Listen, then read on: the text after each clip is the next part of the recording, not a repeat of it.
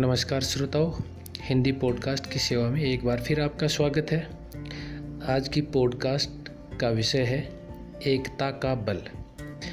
हम हिंदी कहानियों की श्रृंखला में आपको छोटी बड़ी हर तरह की कहानियाँ सुनाते आ रहे हैं।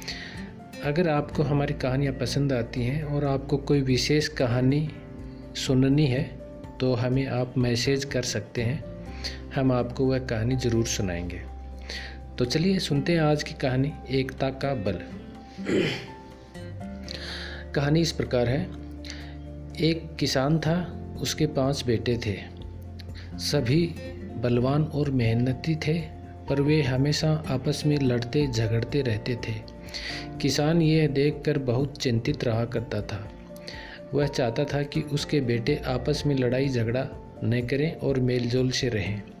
किसान ने अपने बेटे को बहुत समझाया और डांटा फटकारा भी, पर उन पर इसका कोई असर नहीं हुआ। किसान को हमेशा यही चिंता सताती रहती कि वह अपने बेटों में एकता कैसे कायम करे। एक दिन उसे अपनी समस्या का एक उपाय सूझा। उसने अपने पाँचों बेटों को बुलाया। उन्हें लकड़ियों का एक गट्ठर दिखाकर उनसे पूछा, क्या तुम में से कोई इस गट्ठर को खोले बिना तोड़ सकता है? किसान के पाँचों बेटे बारी बारी से आगे आए, उन्होंने खूब ताकत लगाई, पर उनमें से कोई भी लकड़ियों का गट्ठर नहीं तोड़ सका। फिर किसान ने गट्ठर खोलकर लकड़ियों को अलग अलग कर दिया।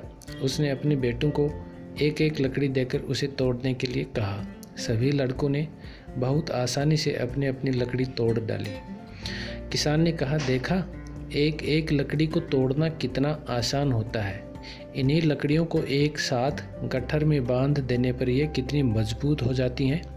इसी तरह तुम लोग मिलजुल कर एक साथ रहोगे तो मज़बूत बनोगे और लड़ झगड़ कर अलग अलग हो जाओगे तो कमज़ोर बनोगे।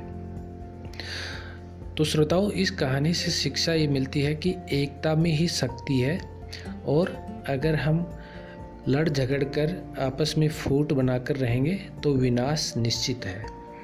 तो आज की कहानी में इतना ही। उम्मीद है आपको ये कहानी पसंद आई है और आने वाले दिनों में भी हम आपको इसी कड़ी में और इसी तरह की अच्छी अच्छी कहानियाँ सुनाते रहेंगे। तब तक के लिए नमस्कार, धन्यवाद।